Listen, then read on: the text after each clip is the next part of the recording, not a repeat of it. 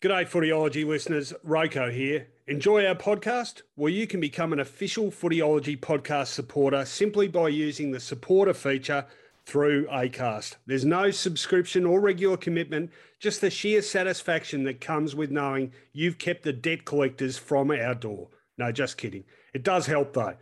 If you want to get started, you just need to follow the support this show link in the show description. Thanks again, and now let's get on with it. Welcome to the Footyology Podcast with Rowan Connolly and Robert Shaw. Good G'day everyone, welcome to the Footyology Podcast. This is the round two preview edition, and as always, we are brought to you proudly by Palmerbet. Get tackle busting benefits all AFL season thanks to our mates at Palmerbet. We'll have the head to head odds on all nine games that we are going to preview to within an inch of their tiny lives. As I say, a very good morning to my Footyology podcast co host, the esteemed, the let's say legendary Robert Shaw. Oh, jeez. Good morning, Rowan. How are you? oh, I'm all right. I'm quite uh, quite humorous, Rob. I was hoping you might bounce off that um, that lovely. No, no, no, too early. No, you're a grumpy bugger. In too the early. Morning, You've had okay. me, you've had me up all night doing doing um doing previews. okay.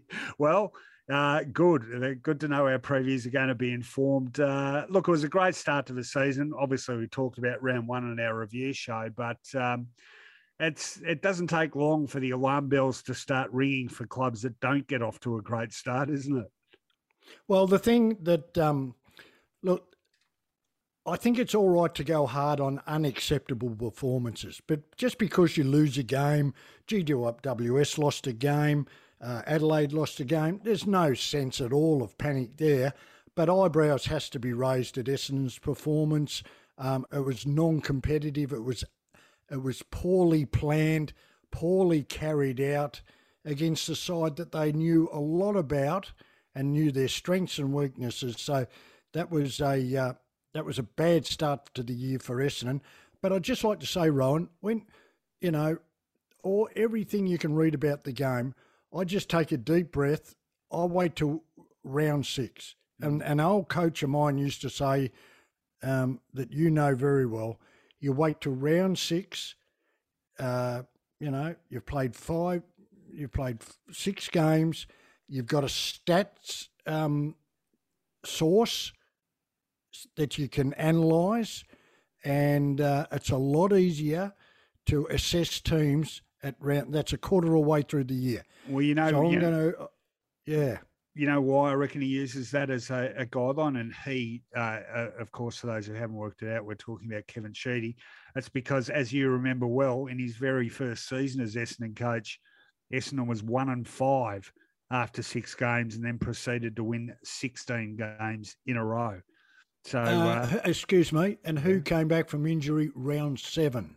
Let me a. Uh, a long sleeve Tasmanian defender He was at his unobtrusive yet effective best.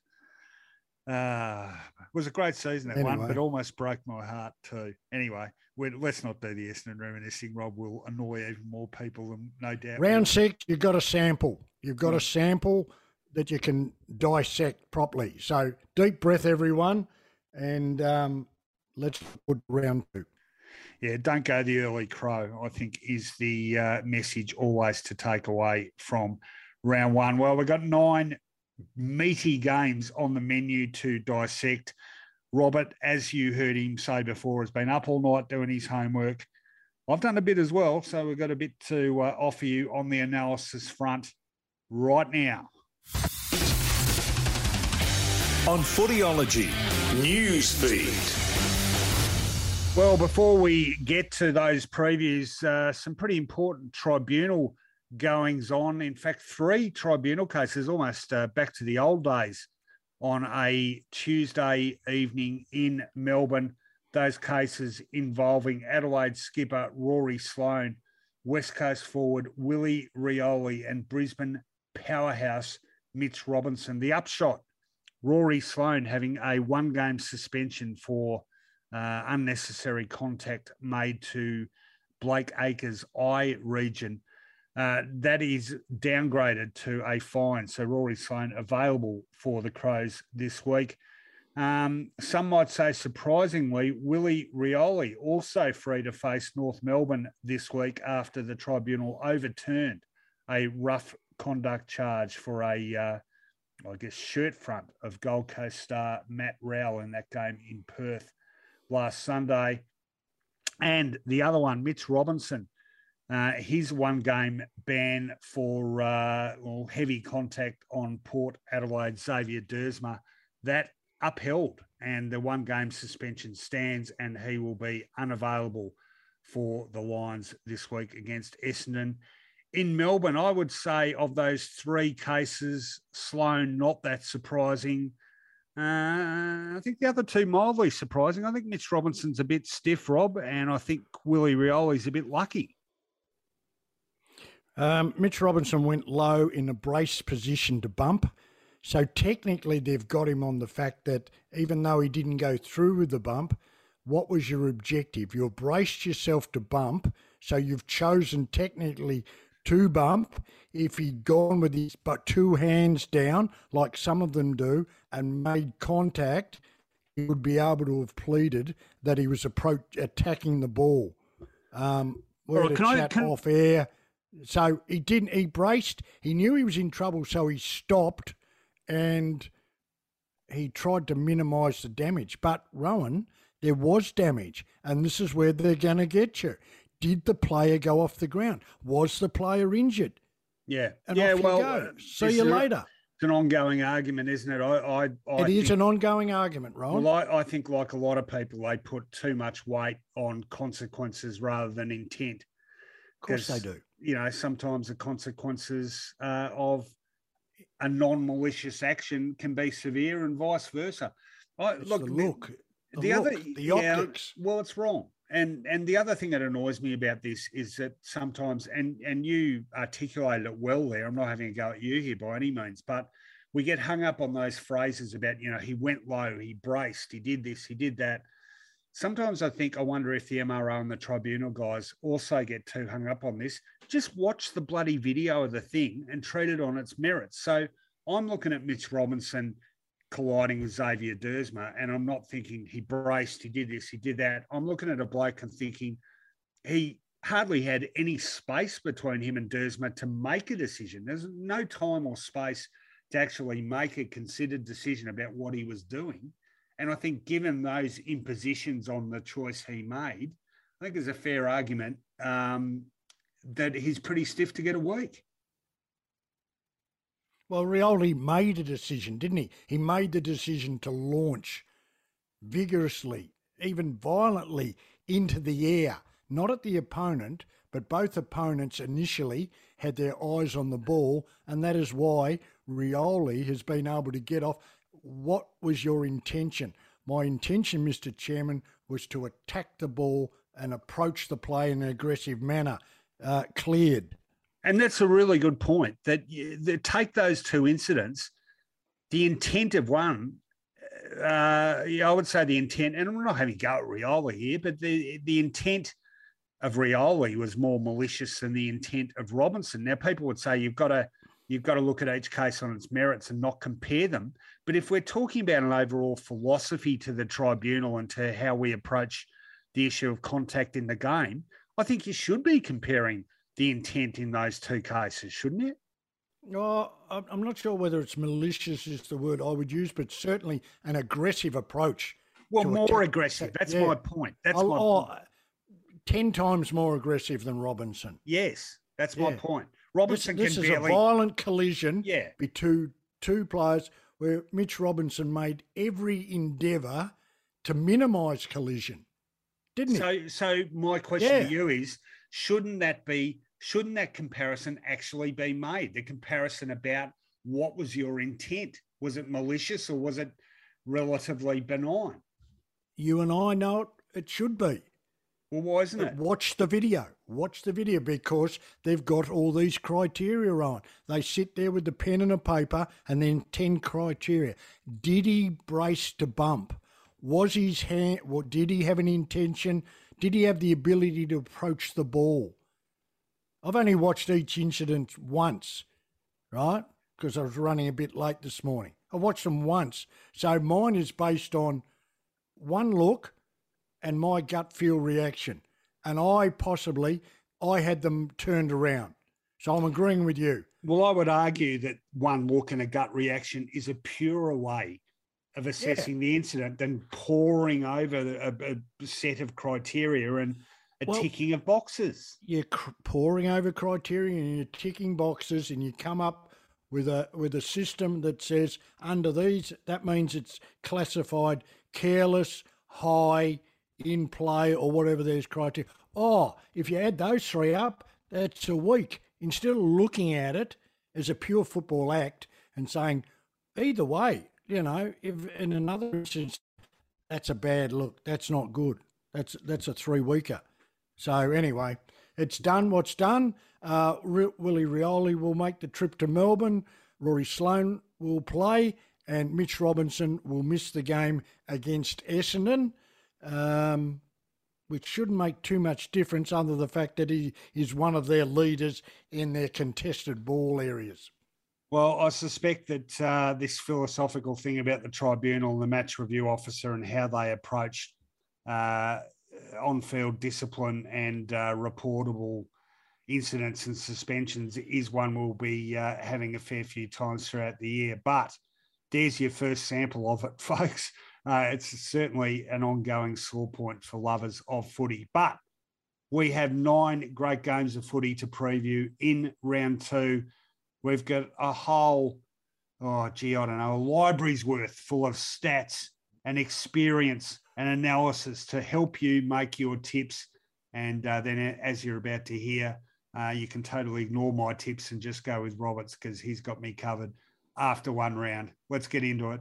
On Footyology, previews with Punch. All right, well, before we get into our first game for preview, let's have a look at how we did on the tipping front in round one. I'd rather not, to be totally honest, because uh, for about two thirds of this round, it was your classic chocolates and boiled lollies. What a start for you, Robert Shaw. Robert Shaw, folks, has ended up with eight out of nine for round one. What a performance. Yours truly, on the other hand, was at one stage zero from five. No, it can't have been zero from five. Zero from four. Somehow scrambled my way to five tips. But Robert Shaw, eight after round one.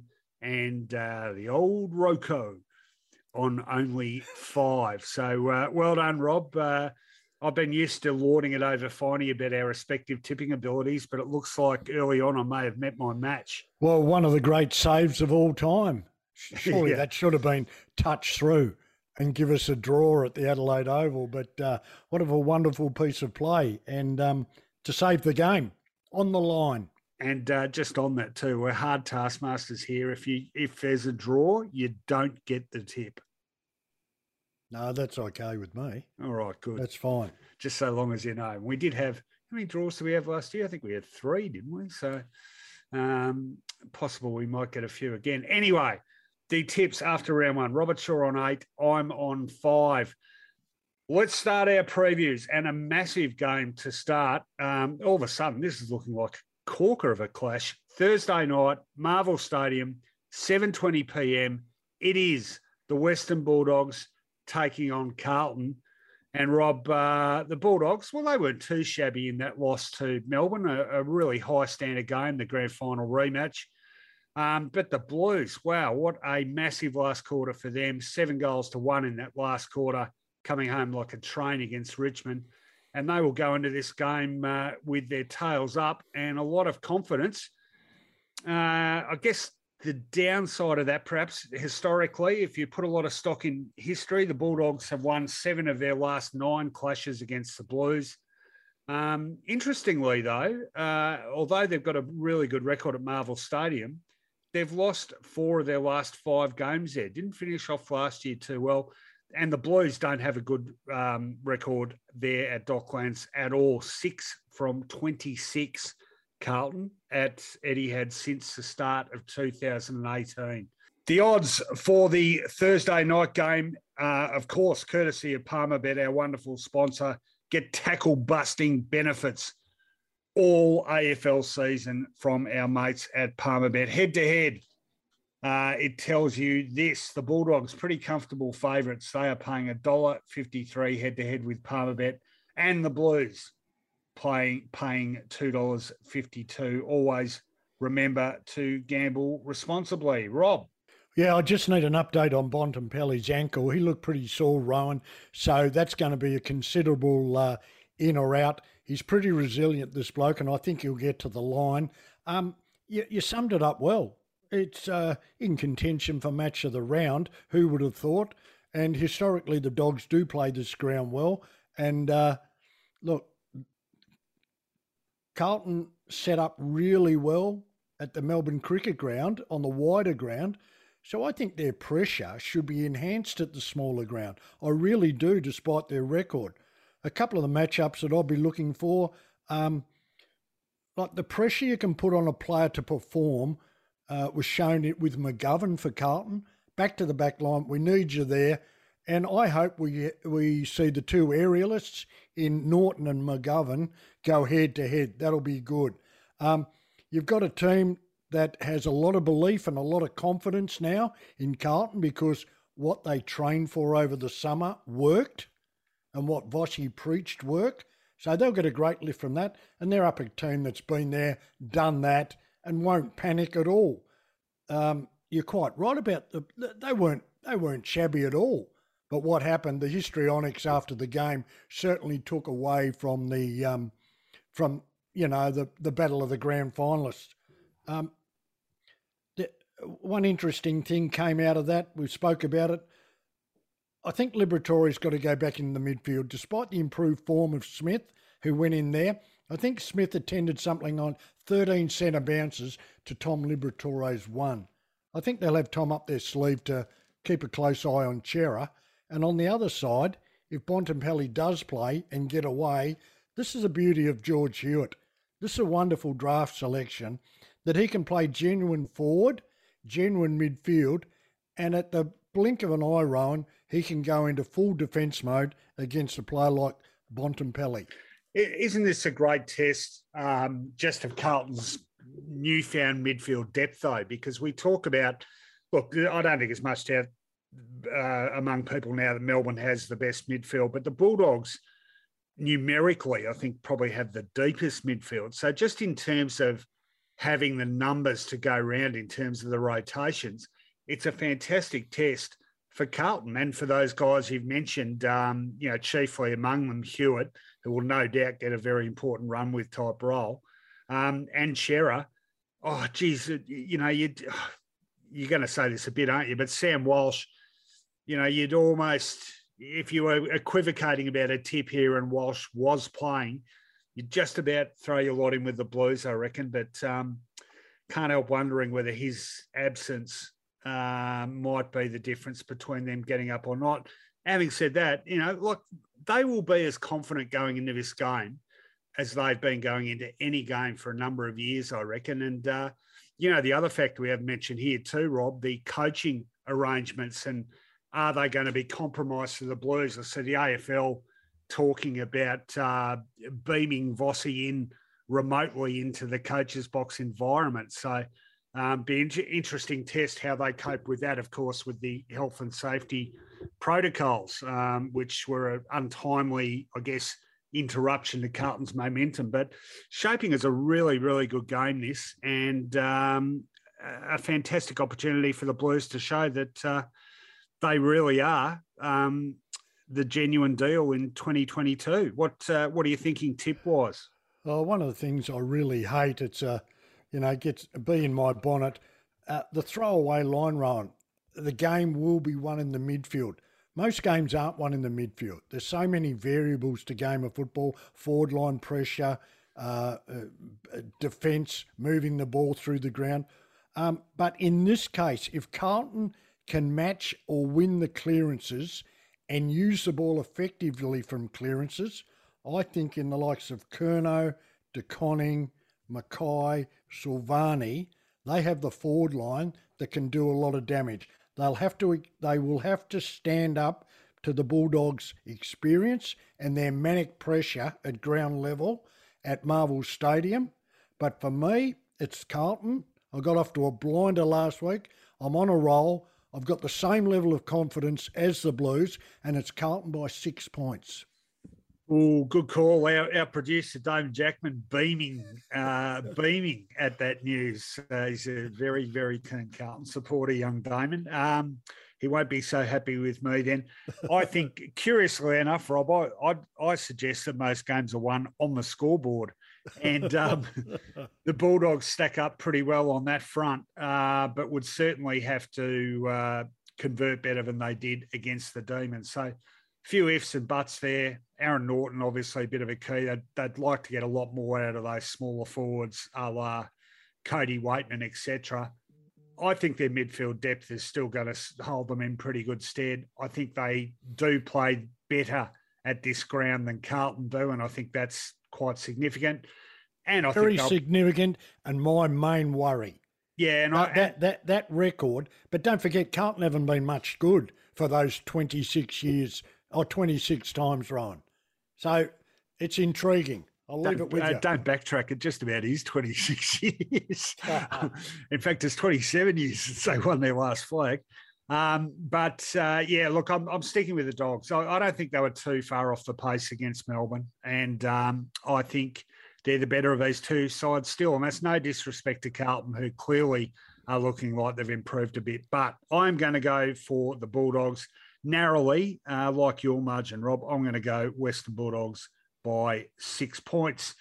All right, big Thursday night clash to start off round two. Uh, another big clash on Friday night. Well, Friday night has thrown up a cracker for us as well. It is at the SCG, 7:50 p.m. Sydney playing Geelong. This is one of those games, Rob. You think a t- particular teams matched up against each other, and sometimes certain images flash in your mind. If I say to you, Sydney Geelong, SCG, what do you think of right off the top of your head? Ricky Quade and Barry Round. I'll stop being a smart ass, Rob. I know that you know the answer to that is Nick Davis.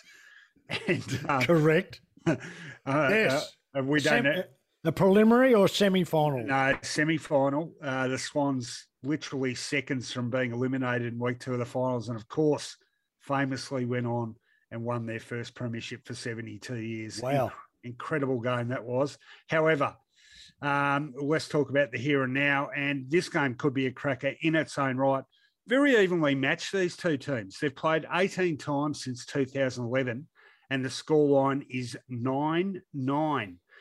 There was a period uh, over about a year and a bit where Sydney was really struggling on its traditionally fortress like SCG. In fact, they lost five out of six games there across um, two, uh, 2019 and 2020. But they uh, have certainly fixed that problem up. They've won seven of their last nine at the SCG now. Uh, Geelong, not too shabby at the SCG over the last 10 years or so. They're going five and three, five wins and three losses. A couple of those wins against sides other than the Swans, of course, during uh, COVID and all those rescheduled games. But uh, this a real appetising clash this because you got two very impressive sides from round one.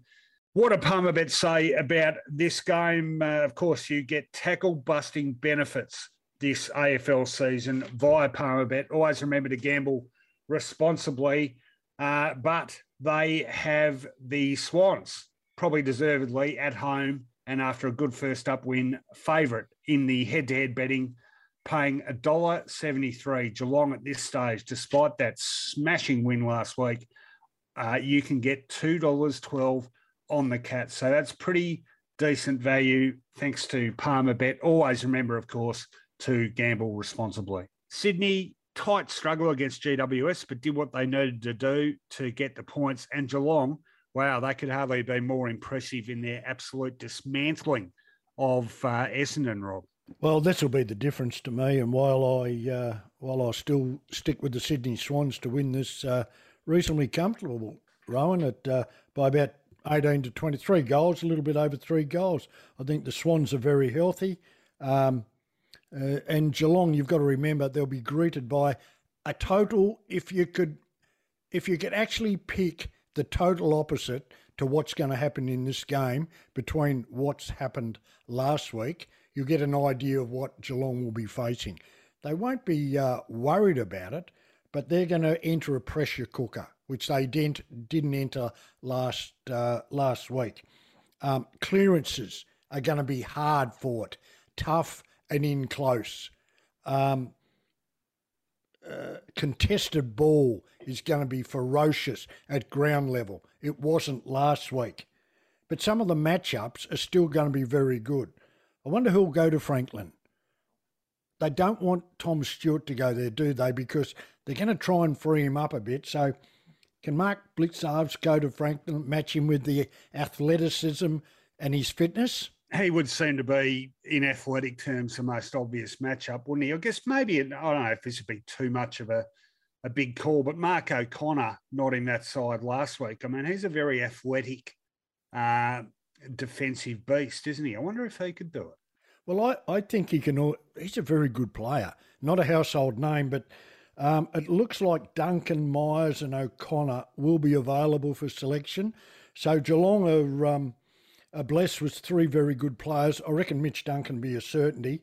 And if they want to look at a Parker tag that can go forward and back, O'Connor's your man. Well, this is the, it's a double edged sword sometimes having players coming back, isn't it? Because, uh, I mean, clearly you want to get Duncan into the side, particularly, or two, if possible.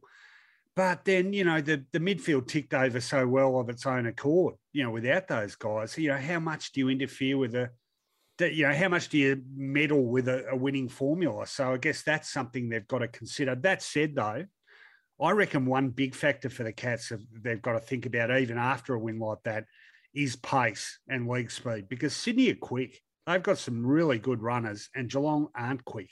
They've got good endurance runners, and they're certainly you know, they're working on the leg speed factor, and, and kids like Max Holmes are going to help with that. But even Maxi, I mean, he's a you know he's an endurance runner. He's not necessarily an explosive runner. So I think that's something they need to consider as well. Look, Sydney, for what it's worth on the injury front, um, they're looking pretty good. Uh, Tom Papley closing in on a return shortly, and he'd be a great uh, inclusion for them. Um, and uh, Chad Warner, and Jake Lloyd uh, out of health and safety protocols this week, so they'll be available too. Well, that's going to be very interesting. Your philosophy about okay, it looks good to bring these players back. Um, we we spoke about Warner in our season preview as one to watch for the season, so I reckon they'll come back in, Rowan.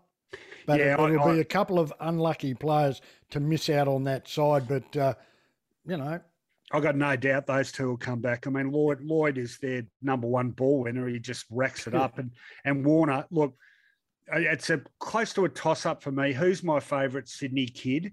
It's a toss up between Chad Warner and Justin McInerney. I love both of them, but uh, you know Warner's had some injuries. Has probably been less exposed than McInerney, but he is a seriously good player. So yeah, I reckon both of them will come back as well.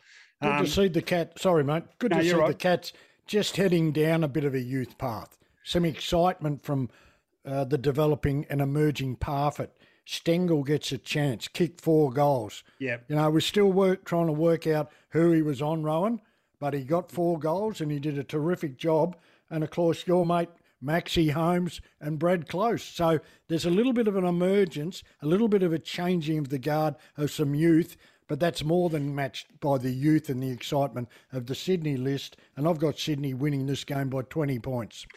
Yeah, I've got, I've got them uh, winning uh, maybe a little bit less. So I'm, I'm, going to go for the Swans by 12 points. Just on your point about the um, changes in personnel, really good point about Parfitt. I think he and Narkle are almost the two guys they're most desperate for um, to deliver consistently. And I noticed Parfitt had, uh, I think, 11 clearances last Saturday, which was more than Essendon's McGrath, Parish, and Merrett had collectively. But uh, anyway, they're not part of this preview. Let's uh, just cop that, boys, and uh, we'll move on to that when the S game goes up. so we are both going for the Swans. That's Thursday night and Friday night. Let's talk about Saturday. Four games to be played on Saturday in round two. The first of those in Melbourne at the MCG. Game time 145. It is between Collingwood and Adelaide. Two sides who I think it's fair to say, although only one of them tasted victory, were pretty impressive in their debuts and arguably both performed better than popular uh, opinion believed they would. Collingwood, of course, really good win over St Kilda and Adelaide. So close to what would have been a great win at home against Fremantle. Um, how these two sides shape up against each other? Well, Collingwood have won the last four against the Crows and a draw before that. They haven't lost to them since July 2016. Uh, they're not tracking that well at the MCG, however. They've won just two of their last 11 games at the MCG, the Pies. Adelaide have lost their last five at the MCG. So neither of these sides looking too good on the cricket ground these days. What do Palmerbet say about this game? Well, it is the Magpies, very warm favourites, only $1.35 paying head to head the Magpies. Adelaide, uh, if they had to cause an upset, uh, it would be a good value upset. If you're a punter, they are paying $3.25 for the win head to head. Thanks to Palmerbet. Get tackle busting benefits this AFL season. Always remember to gamble responsibly. How are you seeing this one, Rob? Um, well, I think Collingwood will have a good win, but um, it's interesting when you read out their records. You've got to remember some of the times, Rowan, and uh, nothing against you reading out the records, but these teams have been average at times and don't actually win in many areas, do they? So it's it's good to see Collingwood get a win. That was very meritorious with a young side, um, and Adelaide probably should have got the chocolates on their home ground, but. Uh, I think there's been a couple of subtle changes.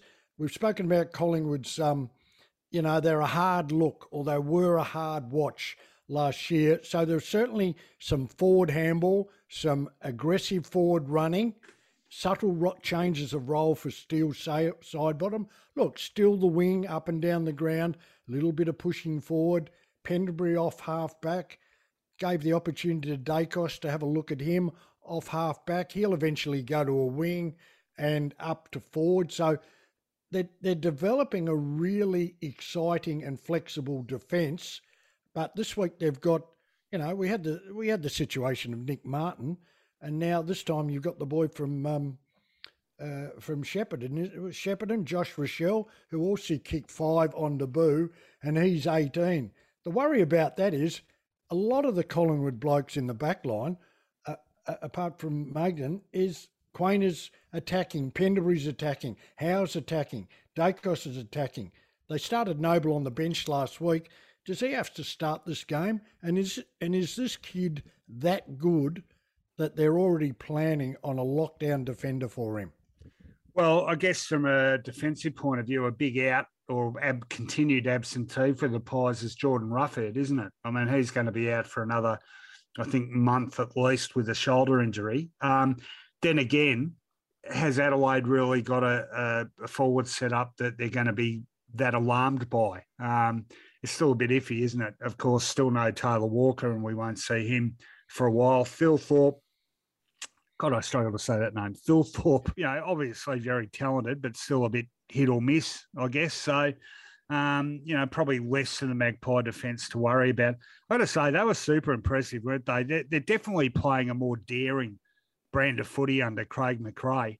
Um, I wonder if Nathan Buckley felt a bit awkward, sort of speaking to McRae about how things were going to pan out. Given, uh, I wonder if he's also asking himself why didn't he take a few more chances with the way his Collingwood sides played footy? But they look, I don't know, it's easy to say, isn't it? But they look more up for the fight. They look more enthused. You know, they look more excited about playing footy. And Nick Daicos, while we're talking about great debuts, geez, uh, his was far from shabby as well. There were some fantastic debuts made in round one, and uh, the two Daicos boys, uh, they're going to be serious value for the Pies, and they do have some decent young players emerging, I think. Of course they do, but uh, listen, don't worry about Nathan Buckley, Rowan, please you got to sympathise with me. I had, to, I had to talk to Malcolm Blight after back to back premierships. Yeah, it's true. That is true. It's a very good point. And in fact, most people would have forgotten about it had you not brought it up right now. So you're your own well, worst enemy. Well, the statute of limitations has gone, and it's now no, it's now lo- no longer discussed. I like the Pies. I like their attacking flair.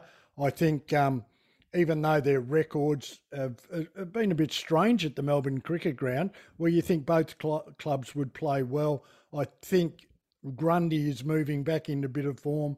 They do have the height factor up in the forward line. And of course, the best on ground return from America was Jordan De Goey. He was superb and he'll spend his time between midfield and forward. And I'm not sure they've got a match up for him in any of those two areas. Uh, Will Hoskin Elliott uh, potentially available for the Pies this week. I mean, whether they play him is another thing. Hey, I've got to ask you, uh, and a bit of doubt over this man, but uh, what did you like Mason Cox's uh, sunglass clad appearance, Rob? Yeah, that's fine. That's fine. He's got eye issues, hasn't he? Yeah, yeah, he has. Yeah. So um, no, he, he's fine. No, I was no, no, just checking. I thought you might be a bit old school. I can imagine. No, Rob, I'm Robert not old school. Actually, I, I'm, I, I'm not. I can imagine. School. I can imagine Robert Walls or someone not liking it too much. No, that's okay. Hey, where do you, hey, where do you where do you stand on uh, long sleeves? By the way, given that uh, Chad Wingard became the first Hawthorn player to wear long sleeves since about 2004. Who wore them in 2004? Was, oh, I don't know, but Alastair was, Clarkson banned them. That's the point. He banned them down in Tassie, didn't he? Because I thought he banned down, them full stop. Well, I didn't know that. I thought it was in Tassie when they went down there. It was minus five, and they went to the property steward. Oh, no one's going to wear long sleeves in Tasmania. um, now, you're talking to a 51 game veteran that proudly wore the number 26 long sleeves coming out of the back pocket run. Nothing wrong with long sleeves. No, don't, don't. Oh, I watched a fair proportion of those 51 games, Rob. You I did. I, I, remember you well. Um, so let's, anyway, let's get back on track. Give us here. your tip. Uh, look, Adelaide, you know, I, nothing well, against the Crows, but um, I think Collingwood were impressive enough to uh, to be tipping them at the MCG, I think. And, um, well, you know, if they're two for two, uh, maybe that early season momentum can take them a lot further than some some of us thought they uh, might finish. Pies by 24.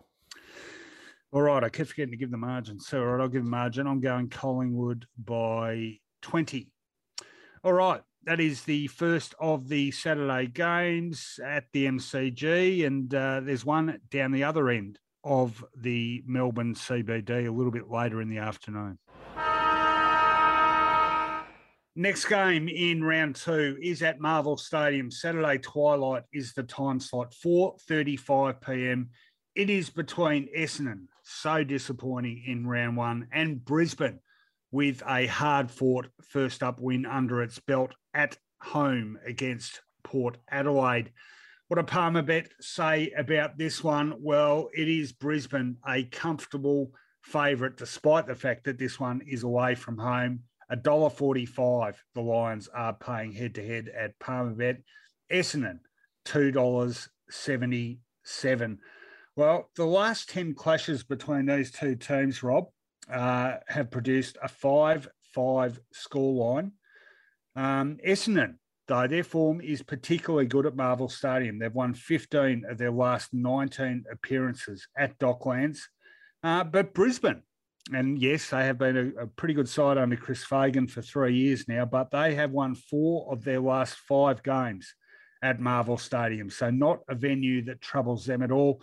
Gee, I can remember game back in 2017 when Brisbane were really struggling down the bottom of the ladder, but they famously upset Essendon at this same venue.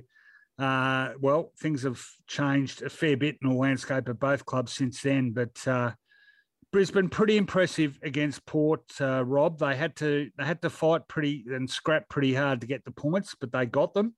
And these are the sorts of games that if they are going to uh, achieve a top four finish again, they have to win games like this. They are a better side than Essendon, and um, that should be enough to give them the points even away from home. How do you see this? I'm just going to go back to what you said about that huge shock all those years ago when Brisbane got up on the back of Dane, Zane, Dane Zorko's three goals. And the, the CEO of the Essendon Football came out and publicly berated the team. Not good enough, unacceptable, which, are, which is nothing wrong with that. Mm. He was made to go to a leadership meeting with a group of players and to apologise. There was nothing to apologise. And since that day, Essendon have not progressed in any way, shape, or form, particularly their hardness. And um, I, I, think that's a real sliding door moment for the Essendon Football Club that they didn't accept unacceptable results. And to my way of thinking, you know, they're still not. But anyway, that's a, no, hang on. I just uh, that is a really interesting comment, and I think a vast majority of Essendon supporters would agree with you about it. I know I did, and uh, I couldn't just, believe it when no, he was I, made. Yeah, mate. I, I couldn't believe it either. And uh, look, Xavier Campbell, I guess, put in a difficult position, but I, he should never have backed down on that. And um, oh, he backed down. He, he, he ran out the back door as soon as they put a bit of pressure on him. Yeah. Um, it was an unacceptable performance. He didn't say anything wrong. He mm. didn't use language. He said unacceptable, not good enough for an Essendon football team. Anyway. So, so do you think they're still paying the price for that? Of course they are. Yeah. They're okay. paying the price for, for, for, you know, being let off the hook, you know? Yeah, yeah. And, no. and, the, and the coach saying, oh, I think he was a bit over the top.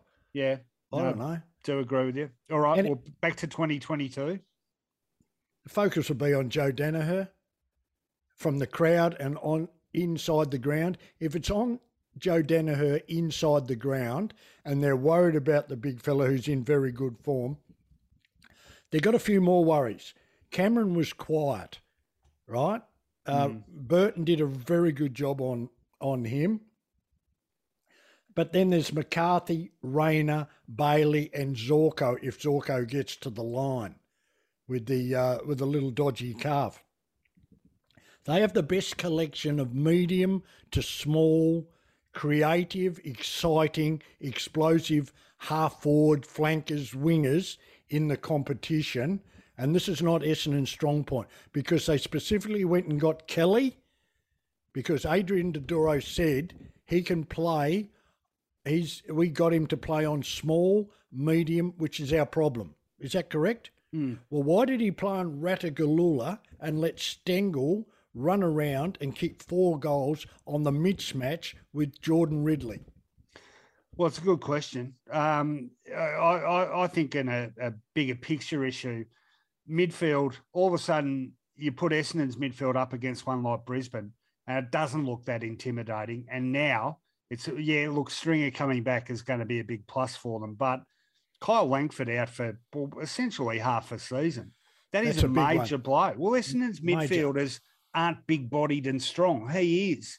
And that Six was foot to, three and yeah, 92 that was, kilos. That was going to be a big part of their midfield setup. Now he's gone. So Stringer comes in, but rather than adding to that body strength, he's now replacing what they've lost. And look, Harry Jones, I hope he doesn't become one of those players that's forever injured because uh, to me, he looks the pick of all those young guys, but he just needs to get some consistent games under his belt. But, you know, all of a sudden you're looking at, well, not all of a sudden, both of us had our doubts, didn't we? But I'm looking at that Essendon lineup now and I'm thinking, yeah, bit iffy down back.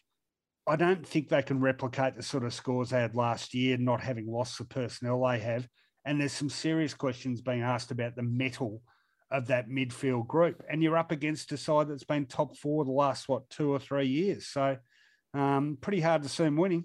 It's a battle of a philosophy, too. Fagan philosophy is the contest, and uh, Rutten's philosophy is certainly the process. And I think the contest is going to have a really good win. It's Essendon's weakness. It has been for some time. They pride themselves on their clearance work, their pressure around the ball. They've got a potent forward line. And um, despite the fact that Essendon are very comfortable, and we're going to talk about this further on in the year, the comfort of Essendon at Marvel um, uh, compared to other grounds, I think Fagan wins easily. Brisbane, a sore after a touch, tough game.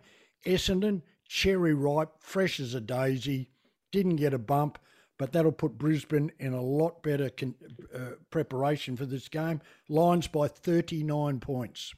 Just quickly, before I give my tip and margin, when you talk about process in a game sense, what are you talking about? I'm talking about this is where you stand. At a boundary throwing, you stand here. Your role. Everyone's got a role. They're all focused on roles. A half forward. Your role is to roll up to the to the to the stoppage. Your so that's process.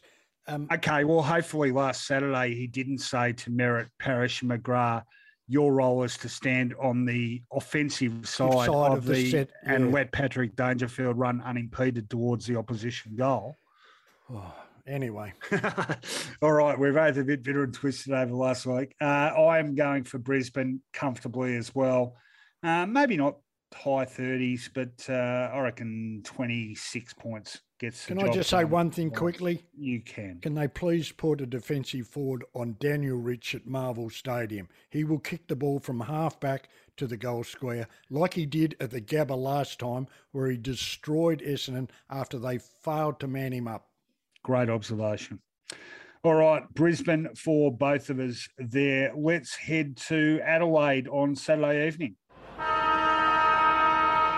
Saturday evening serves up an interesting encounter between Port Adelaide and Hawthorn. Saturday, 7:40 p.m. Eastern Time, 7:10 in Adelaide. That game, of course, at Adelaide Oval. Um, these sides haven't. Uh, I've got a perverse interest in some stats, Rob. This is one of my favourites. It's sides that don't play each other much. Port Adelaide and Hawthorn have played each other only six times in the last six years. Um, so they're due to uh, meet twice in the season. The scoreline over that period is three apiece.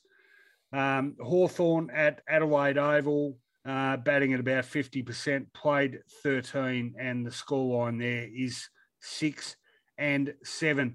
I thought uh, Port Adelaide were a bit stiff last week with their injuries. Does that have any impact on the betting for this game? Well, Palmerbet are telling us the following that the Power are a very warm favourite. In fact, they might be the shortest priced favourite of the round, just a dollar twenty-three head to head with Palmerbet. Get tackle busting benefits this AFL season. Hawthorn, in contrast, you can get a lucrative four dollars twenty on the Hawks. I thought uh, they were reasonably impressive against North Melbourne. Port Adelaide, uh, a bit stiff, like we say, uh, with the run of injuries they had to cop.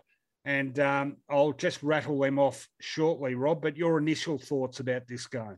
And then when you do, can you rattle them off to Palmerbet too while you're at it? Yes, no, it's a fair. Well, okay, let's let's talk about them now. Aliir Aliir, ankle. He Critical. Critical will, player. Okay, he'll miss at least five weeks. Right. Uh, Tom Clurey missing to begin with. Charlie Dixon wasn't there last week. He's still three weeks away. Yes. A test for Xavier Duursma, who got crunched by Mitch Robinson. Orazio Fantasia, the permanently injured small forward, he's out for between six to eight weeks. Test for Robbie Gray. Geez, I wouldn't want to lose him on top of all the other ones. Trent McKenzie. Uh, they're saying out. Yes, well, hyperextended his left knee. How's um, Robbie Gray's hamstring going? Yeah, well, no, well, they're saying knee and a test. Okay, Zak Butters. Do we give him a mention? Uh, not even mentioned in the injury list. He's okay. Okay, but it's uh, it's a fair casualty list, isn't it? And the Hawks get back McEvoy and Breust, but they lose Lynch, so it's a couple of pluses for the Hawks getting in, and McEvoy's going to be a great in. And, and Luke Breust, we know what he can do in the forward half. Ken Hinkley is a noted back to the walls coach. And while uh, we're waxing lyrical there about the odds and uh, the injuries, uh, they will respond. There's no doubt about that. They will get the home crowd, the home game. There's a special Russell Ebert tribute at the ground. So any any fair-minded Port Adelaide person would be embarrassed to lose on this particular day because of the Russell Ebert tribute. Uh, but I tell you what, they're going to. They're going to on the back of the fact that O'Meara and uh, Wingard, not Leon, Chad Wingard, had quiet days. Um, Changkuoth Jiath is a wonderful player off halfback. They've got a good, young, exciting backline. This is a winnable game for for uh, the Hawks, particularly if those injuries are out. I'm not estimate underestimating Ken Hinkley's ability to get his side fighting, and this is the big tick for Port. And while I'm worried about my tip, um, I think Riley Burton will do a good job. Uh, did a good job on Charlie Cameron, and he'll have to take a Wingard or a Breust when they come back. But on the other side, if Liam Shields can quieten Boak or or or, or Wines, I think Hawthorn come right in here. They're going to get just like Carlton. They're going to get a boost of confidence. They had a good win. They're settled. They got a couple of good players out, and of course, Port's injuries are well documented. Uh, across the board, I like the excitement, the run, the enthusiasm. I like the back line of Hawthorn. They've got a creative forward line, and we've spoken many times about the impact of Gunston and Sicily. I think it's going to be an upset, and I've got the Hawks by 11 points. Oh, brave. I, I like your courage in this early season tipping, Rob. It's very impressive. Um, I'm not following it, though. Uh, I'm sticking with Port uh, for no other reason than it's at home. They were close last week, so I think it's easy to underestimate a losing performance without considering why they lost. And those injuries, a lot of which came late, certainly upset them. Do they have the depth to cover off on those injuries?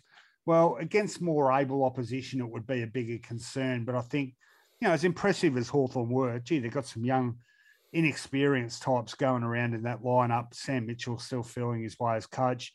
Winning in Adelaide at any time is a big ask, let alone against the side that has been – top four the last two seasons. So Port Adelaide, I think it's a good chance for them to show that they do have better depth than people give them credit for and that they can cover off on some of those injuries. I'm going for them to win, not by a lot, but I'm going for the power by 16 points. So that, I think, is the first game on which we've differed this week, which, uh, if last week's anything to go by, is good for me. It means I might actually score a few. All right, let's move on to the next game on Saturday evening up on the Gold Coast. Metricon Stadium is the venue for the next game on the schedule. It is Gold Coast up against Melbourne Saturday evening, 8 p.m. Eastern Daylight Saving Time is the start time. That means 7 p.m. in the unenlightened state of Queensland, where for some reason they don't have daylight saving. Uh, well, it uh, looks like a bit of a lopsided clash, this, given the respective fortunes of either of these sides. Do Palmerbet see it that way?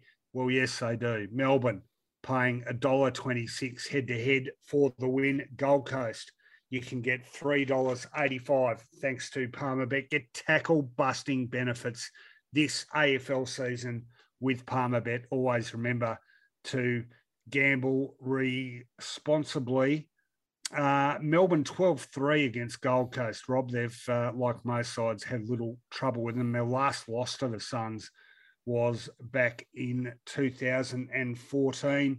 Um, their record at Metricon, formerly Carrara, isn't outstanding. It's 5 7. But we're talking about a reigning premier and one which looked well, no less impressive in victory in round one 2022 as it did on grand final day against the same opponent. That said, thought it was a pretty good win by Gold Coast over in Perth, and it's easy to make light of it because of the number of casualties West Coast had and the number of stars they had missing. But no road trip to Perth is easy. It was a venue at which Gold Coast had never won. Um, West Coast acquitted itself quite well, um, but Gold Coast didn't panic. They just kept following the process, if you like. And in the end, um, you know, we're one going away by about five goals. So I thought as a confidence builder. Uh, a pretty important win for the Suns. Does that translate into a defeat of the reigning premier? Well, no, it doesn't. But I think I think they might be more competitive than some people might think in this one. A couple of things have got to happen, Rowan. I think uh, the the Suns with these young, precocious players through their midfield and up the, in the forward line um, uh, are going to have a lot of people back in Melbourne sitting on the edge of the seat through this game. I'm not prepared to tip against them, um, but the Suns have got no fear and will be excited to bring the premiers to town. This is a huge occasion, and I expect them to use it to their advantage. I reckon both teams will be level. This is how I reckon it'll play out. I reckon both teams will be level on a terrific performance by Gold Coast at half time. Demons pull away at three quarter time. The Suns have one more crack at them in the last quarter, and then the Demons just do enough to get over the line. In again, they'll get on the plane and say, "Thank goodness for that. We went there, we got the four points, and we get back to Melbourne." You know, I'm just I'm just thinking. I wonder if Mel the games Melbourne has played over the years in Darwin, Alice Springs, in the tropics, whether they will hold them in good stead now, because early season um, weather conditions up in those northern uh, match centres can be really oppressive, can't they? Well, it can. My my my serious consideration, which I'm asking you, because, and I'll say to the listeners, I don't know the answer with this particular side we looked at the Bulldogs go 20 points up in a grand final and let's say 20 points up in the next time they're met. Both occasions, one player lifted, and he is a wonderful player, Petracca. And neither time did Luke Beveridge do anything about it or have a plan ready to go. What this bloke will do it again. If Melbourne are struggling, he will go. So I want to know, and we, we don't do talk back on here, unfortunately, Ron but I'd love to know what Gold Coast plan B is for Christian Petracca for halfway through the third quarter because despite the fact that I give the Suns a great opportunity to play well and push Melbourne, I don't think they've got anyone on the ground capable of holding this bloke if he lets rip again. Well, and no, I agree with you, and it, it's because David goes... Swallow, the aging veteran, could he hang on to him for a while? I don't know. I don't know if he could keep up with him. And he, all and... the others are exciting, offensive. Not Rowell, not Anderson, not Ainsworth, not Lukosius, not Rankin. They're all too busy trying to win the game for him. Well, I think the other thing with Petracca is like Dustin Martin, he gets you in two areas, doesn't he? He gets you uh, as at a set of bounce clearance, but then he gets you near goal as well. Um, and I think that can make the, uh, the, the responsibility of marking him more difficult, can't it? Because you've got to constantly hand over from player to player if you don't have the one type capable of matching him in both areas. Well, you know they're not a run run; they're a great side. They are a great side, and they um, Jake Lever gets back into that side, Rowan. So his combination. Look, if you were tipping Melbourne, it's one of the if you are, we are the, the uh, combination of Jake Lever and Steven May is going to be really hard to break down without King, who did his knee. They've got some flair, they've got some excitement, and they've got some mobility. Maybe that's the way to take them down. I'm not sure. But Lever back into the side with May really puts up a roadblock for this Gold Coast Suns. I'm only going to go with Melbourne between 1 and 39. So I don't think it'll be a blowout. And as I said, the Suns will get a good look, We'll have a good look at phases throughout that game. Well, the one thing that uh, Melbourne of the last couple of weeks have underlined for me is how good their depth is. I mean, they were without a whole half back line last week, weren't they? Hibberd, yep. Lever, Rivers. Yes, they were. And barely missed a beat. Uh, of course, the injury news for them this week, Christian Salem's probably going to miss up to a, a couple of months. He's had surgery already. Harrison Petty still around a month away, but um, don't look like they're going to miss a beat because of those absences. So fantastic depth, along with fantastic balance in all areas of the ground. Uh, re- going to be really hard for anyone to beat them, especially Gold Coast. But um, again, you know, I liked what I saw from Gold Coast in Perth last week. I reckon they can be competitive for about a half, but I reckon that's about as far as they can push Melbourne. Do, uh, I, get, do I get half a point for saying Gold Coast can push them if they do? Uh, no, you don't. Doesn't work like that. Thank no, you. no sympathy on the tipping front here. So uh, I'm going Melbourne, 36 points. Your margin? Uh, Melbourne, 21. All right, bit narrower for Rob. Okay, three games left, all to be played on the Sabbath. First game on Sunday afternoon. It is at Marvel Stadium, 1.10 p.m. between North Melbourne and West Coast. What are our friends at Palmerbet saying about this one? Two first round losers, but uh, neither loser too shabby, even in defeat.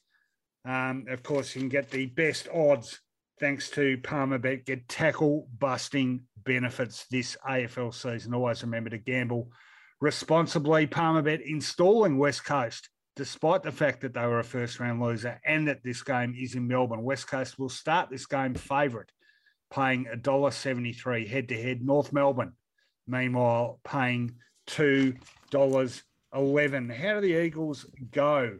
at Docklands? Well, I seem to remember them having some decent performances here in the past. They have, however, lost their last two games under the roof at Docklands. Uh, they had won four in a row before that, though. So, as I suspected, they've had some decent performances under the roof.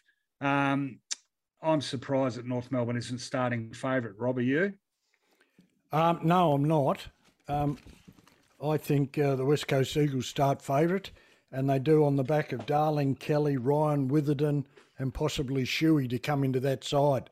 Particularly, um, particularly Darling in his combination with Kennedy really exposes North Melbourne with McKay out injured with concussion protocols.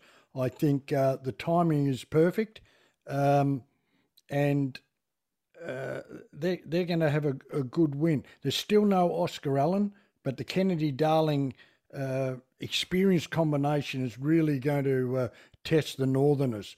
Uh, expect North to respond uh, mainly in personnel. Larkey, Zurhaar, and Stevenson had really poor games, and, and, and they're sort of like their heartbeat. They're the excitement machine. They they they pounce on opportunities. They're very good young developing players uh, Hugh Greenwood should get the job on Tim Kelly. I wouldn't be underestimating Tim Kelly's comeback to the game after um, after COVID. Look, he might be a little bit short of a run, maybe fraction fatigued, depends on the after effects of COVID. So I'd be putting Hugh Greenwood straight to him.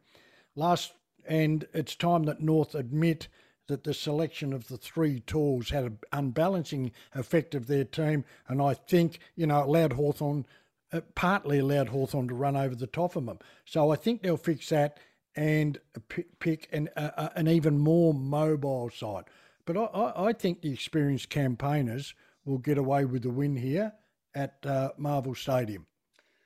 Well, it sort of depends how many of them actually do come back, doesn't it? I mean, their their injury list is still massive. I'm just having a look at it in totality here, and there is no fewer than 6, 9, 12, 14 players on that injury list uh, entering round two of the season, and some really big names still out for a long time. Dom Sheed still seven weeks away at least. Elliot Yeo, a couple of weeks for him, I think.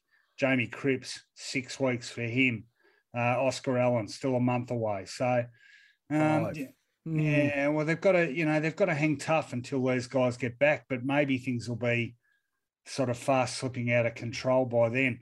That said, I, I mean, I like their chances at Docklands more than most um, non-Perth venues. They they do seem to have had pretty decent uh, record here.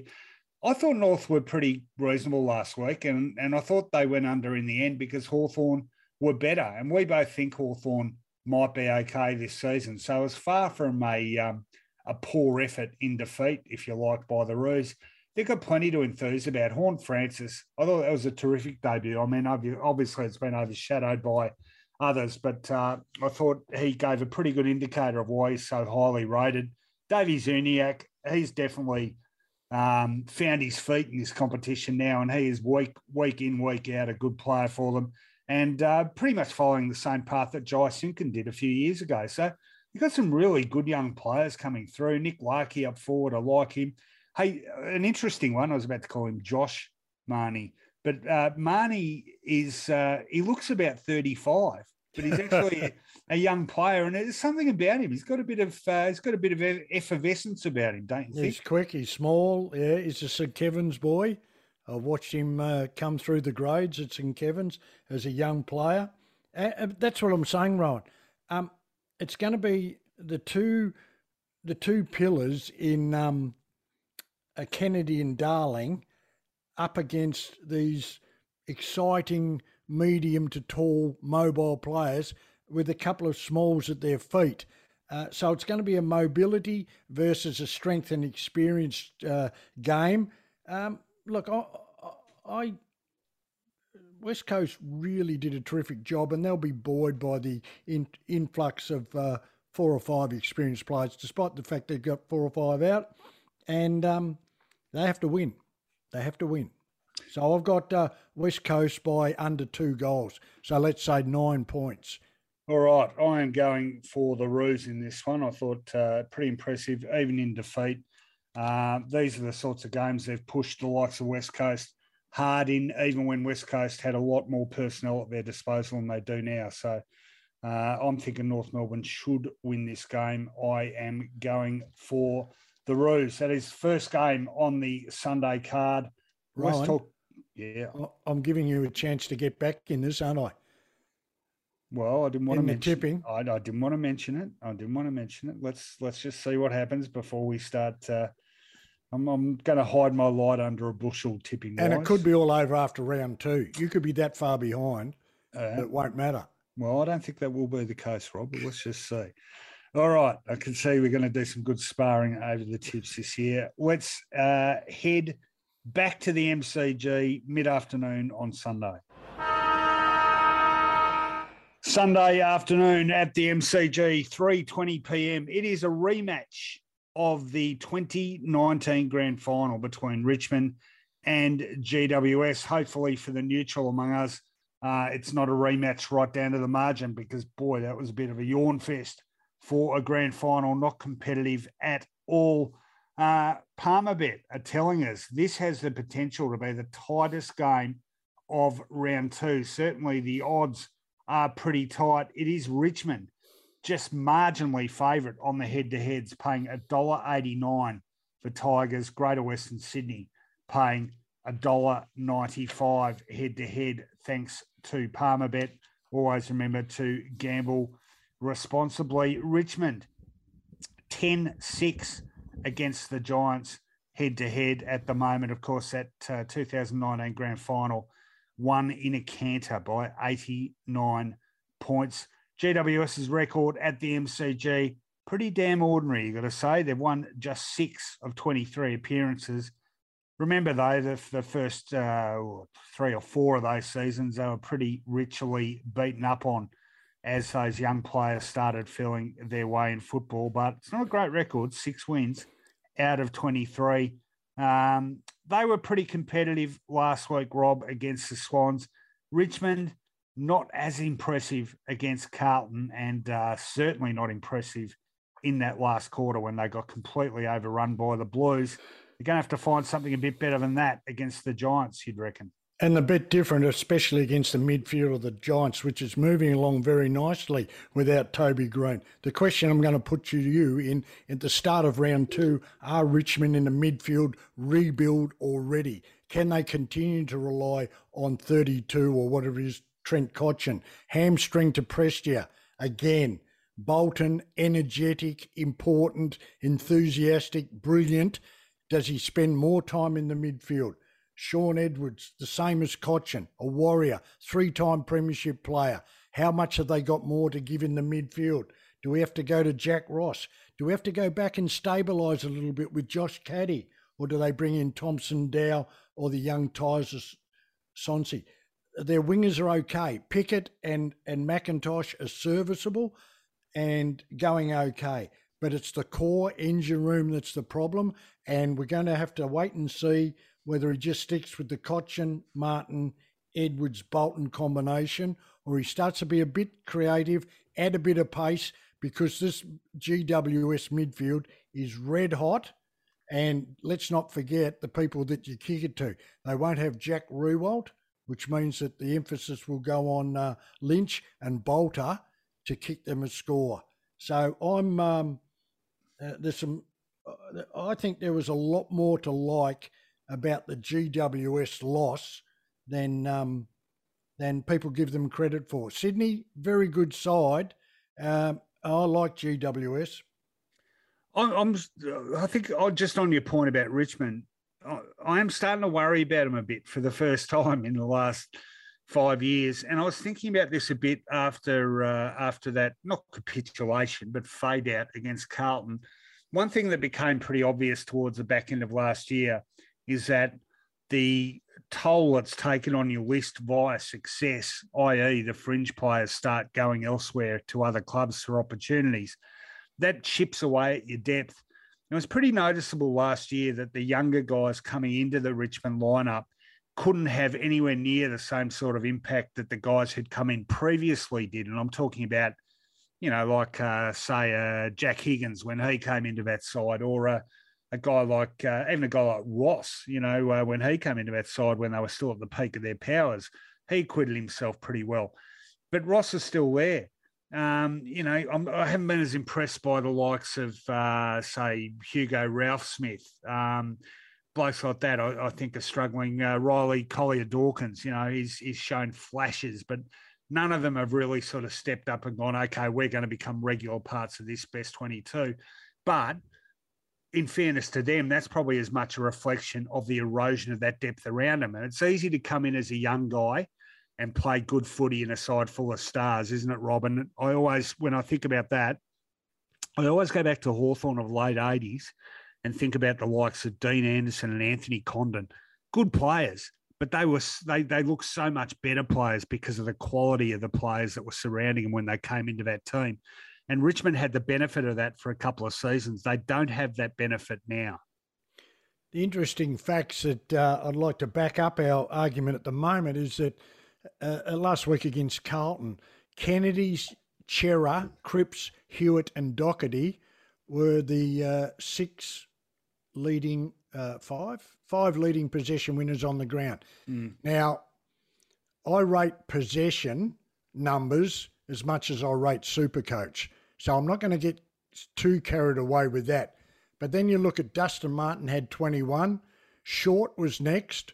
So there's a, a real discrepancy about one side. It, I know it's a one off, but if the likes of Hewett and Docherty and Cerra and Kennedy can do it, I reckon there's a fair chance that Josh Kelly and Steve Coniglio can make a bit of a hole in this midfield.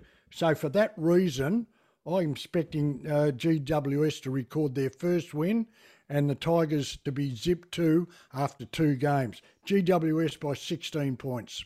Yeah, I don't think it's necessarily that big a call either. The more I think about it, and just further to that point about depth, I mean Richmond's injury list at the moment. You know, Kane Lambert uh, Kamdyn McIntosh. Important, De- important. Yeah, Dion Prestia, Jack Riewoldt, Nick Vlastuin. You know, they're considerable names. And Vlastuin, considerably important. Yeah, and and and uh, getting back to what I was saying, even more so now because they are more reliant on those senior players than they were.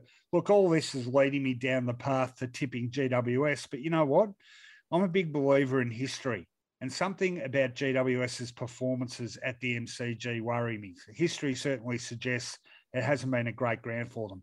Is that relevant now? Well, it shouldn't be, but sometimes these things just are. And I think it's a big game for Richmond. I, you know, I think they will be awake to the danger here that if they lose another one and go 0 2, the early season gets away from them. You know, we, we might just be talking not just about their prospects for this year, but for the next few years. It might be sort of end of an era type discussion. I'm not convinced they're at that stage yet, but it no, makes it makes it, winning those games. Hang on, it makes winning those games early in the year really, really important.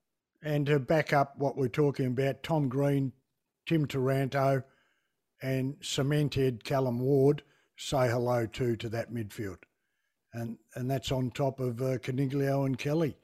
It's good midfield. There's no doubt about that. Um, I am sticking with the Tigers though, but I'll, I'll freely admit more of a hunch than going on logic with that one. So that, uh, that's good. Takes me out to a further lead. But all right, um, okay. Don't get ahead of yourself, Rob. It's only well, round. It's only round two. I'm a bit like Carlton.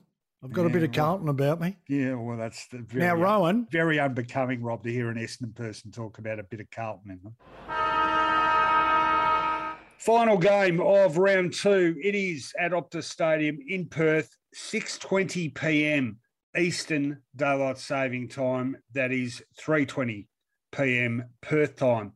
The combatants are Fremantle and St Kilda, and uh, well, their head-to-head record over the last decade couldn't be more even. They've played 12 times, and the record is six apiece. Had some dramatic contests over the years too. These two sides, of course, Siren Gate down in Tassie and the whispers in the skies, umpiring controversy over in Perth. What are Palmerbet saying about this one? Well, they have got Fremantle pretty warm favourites. Probably fair enough. The Dockers paying $1.52 head to head. St Kilda paying $2.55. And uh, remember, with Palmerbet, you can get tackle busting benefits all this AFL season through Palmerbet. Always remember to gamble responsibly. Well, important win for Freo last week, Robert, albeit only against Adelaide. And uh, it's more, I think, the dangers had they not got up and won that game uh, as much as the benefits of winning that game. I think the, those are the games that they have to win if they have any sort of aspirations towards a finals berth. And you could say exactly the same thing about this game against uh, an undermanned St Kilda that isn't playing particularly well. It looks like Fyfe will be back into the side, and uh, that very promising Ruckman Darcy should be back into the side. So um, it, the Saints won't get Ryder back with that Achilles. But okay, I wouldn't have liked to see that Jack Hayes at 25 years old you know, his debut was fantastic. So I'm glad he's in the side. Um, the Saints have the forward line to win this game. There's no doubt about that. The combination, Membrey, King, Higgins, Gresham at ground level, they're going to certainly worry um, the Fremantle defence on that ground over there. Um, uh, Brad Hill returns to his old stamping ground. Well, not Su- not Subiaco, but certainly his old team. So they're going to have to have a close look at him. He's he sort of started the year off on on the form that we hoped and we knew that he was capable of. But once again, the Brayshaw midfield, the Serong midfield, the uh, the Freo team will be buoyant. They get back home. They have a week at home, and they drag uh, an injury hit uh, St Kilda across the Nullarbor. Uh, I I think this is uh, a reasonably easy tip, unless we get a super performance, back to the wall performance by the Saints. I'm not sure they've got it in them, and I've got Fremantle by 24 points just on being a better team at home. Well, I'm looking at the injury list for the Saints, and they're just not in a position where they can afford this many injuries to this many important players. Who are we talking about? Jack Billings, still at least a couple of weeks away with a hamstring. Uh, Jack Bytel, uh, we don't know whether he's going to get up or not. Hunter Clark, important player, out for at least another month. Nick Coffield gone for the whole season, of course. That was a uh, a massive blow for them. Dan Hannebery, perpetually injured with a calf problem, and Zach Jones absent at the moment as well. The, the, St Kilda can't hope to compete with the stronger sides in the competition without talent of that magnitude in the lineup. And Fremantle, well, pretty good record at home. Uh, we know they're an emerging young side. It's great. One of the things I'm enjoying about Fremantle was seeing the dependence upon Fyfe, Mundy, Walters, etc., reduced as the young guys put their hands up more consistently. And who are we talking about there? We're talking about Brayshaw, um, Caleb Serong, he's another obvious one. But even more experienced players, you know, Matt Taberner, uh, you know, durability always an issue there, but still managing to string some pretty good uh, footy together when he's there. Tracy been a pretty good pickup for them, and Darcy, terrific. as a ruckman. So they're definitely headed in the right direction. And as I said, you know, whilst Adelaide away was a game that they had to win if they're to be taken seriously as a potential finalist, a home game against St Kilda is a very similar story for mine. Um, they've got to pass these tests. I think they will pass this test pretty comfortably. I'm going for Fremantle by, let's say, 32 points. Rowan, just on, I've read a fair bit in the media this week. Um, um, you know, our old um, workmate, um, Grant Thomas, uh, about team ethic, about um, uh, Jack Higgins' failure to handball to um, Jade Gresham running into an open goal. Yeah. And that the Saints have to make a statement. If they preach culture, they preach selflessness. I'm trying to put myself in the same uh, boat as uh, uh, as um, rats. I'm not sure. Um, well, whether whether you well, I mean, I give do, you my do view. leave him at I, home to make a statement, or you're you cutting off? You know, your nose Jean... to spite your face. Well, you and you and Grant Thomas are former AFL coaches, but my view is you only do that if you've got sufficient talent to be able to do it. They don't. Yeah, but you're talking about culture and and um, Alan Jean does it said, does a missed handball does a missed handball damage your culture that much? Does it? I don't know. Maybe it does. I don't know. I, I, I think a lot of these, know. I think a lot of these things sometimes are just tough talk. You know, it's something that sounds good, but would you yeah, really probably. follow through with it? You know? Okay. I, I'm just asking an opinion. No, no, it's all. a good question. I mean, would would you be inclined to do it if you were coaching them? Uh, I'd probably be inclined to do it if I was emphatic about selflessness and um, sharing and caring for your teammate he burnt his teammate and cost St Kilda a goal. Yeah, it's interesting. what, it's yeah, it's interesting. But though, it? yeah. if he misses out, St Kilda are missing another player. Why penalise the team? Somehow penalise the player away from the team environment. So that's what Al, that's Alan Jeans's philosophy was. Rowan, don't penalise the team. Yeah. Don't take away the team's chances of winning. Look at another way of pe- penalising the individual we know another um, adherent to that philosophy was none other than Mick Malthouse. I mean, he famously talked about different rules for different players, and uh, there, there, was an incident. I mean, we're talking. I think it was about 2009. I think it was Chris Tarrant and Ben Johnson, and uh, yep. there was an argument that both should have been suspended, and he wouldn't have a bar of it because he needed their services. So yeah. uh, it's interesting. Alan Jones and Mick Malthouse probably seen as two of the strongest disciplinarians in coaching history, and yet both uh, were more sort of likely to be pragmatic about potentially penalising their side. Interesting discussion. Um, right. Let's just revisit the tips there. So for me, it's Fremantle by 24 points. All right, I'm going to go for Fremantle. Uh, have I already given a margin? Well, if I had, I'm changing it. I'm going Fremantle by 32 points. That is round two of the 2022, the Richie Benaud AFL season.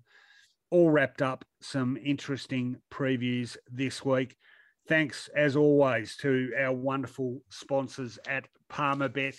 Uh, follow their odds because they are always carefully thought through, and you can get tackle busting benefits all this AFL season with Palmerbet. We will give you their odds for every game in our previews this year. Thanks to your company. You can be a supporter of this podcast via the uh, supporter feature at uh, wherever you're listening to this podcast, as a matter of fact, or better still, become a Footyology patron via the many links to Patreon available on the Footyology website. As always, some great reading up there this week, footyology.com.au. Check it out.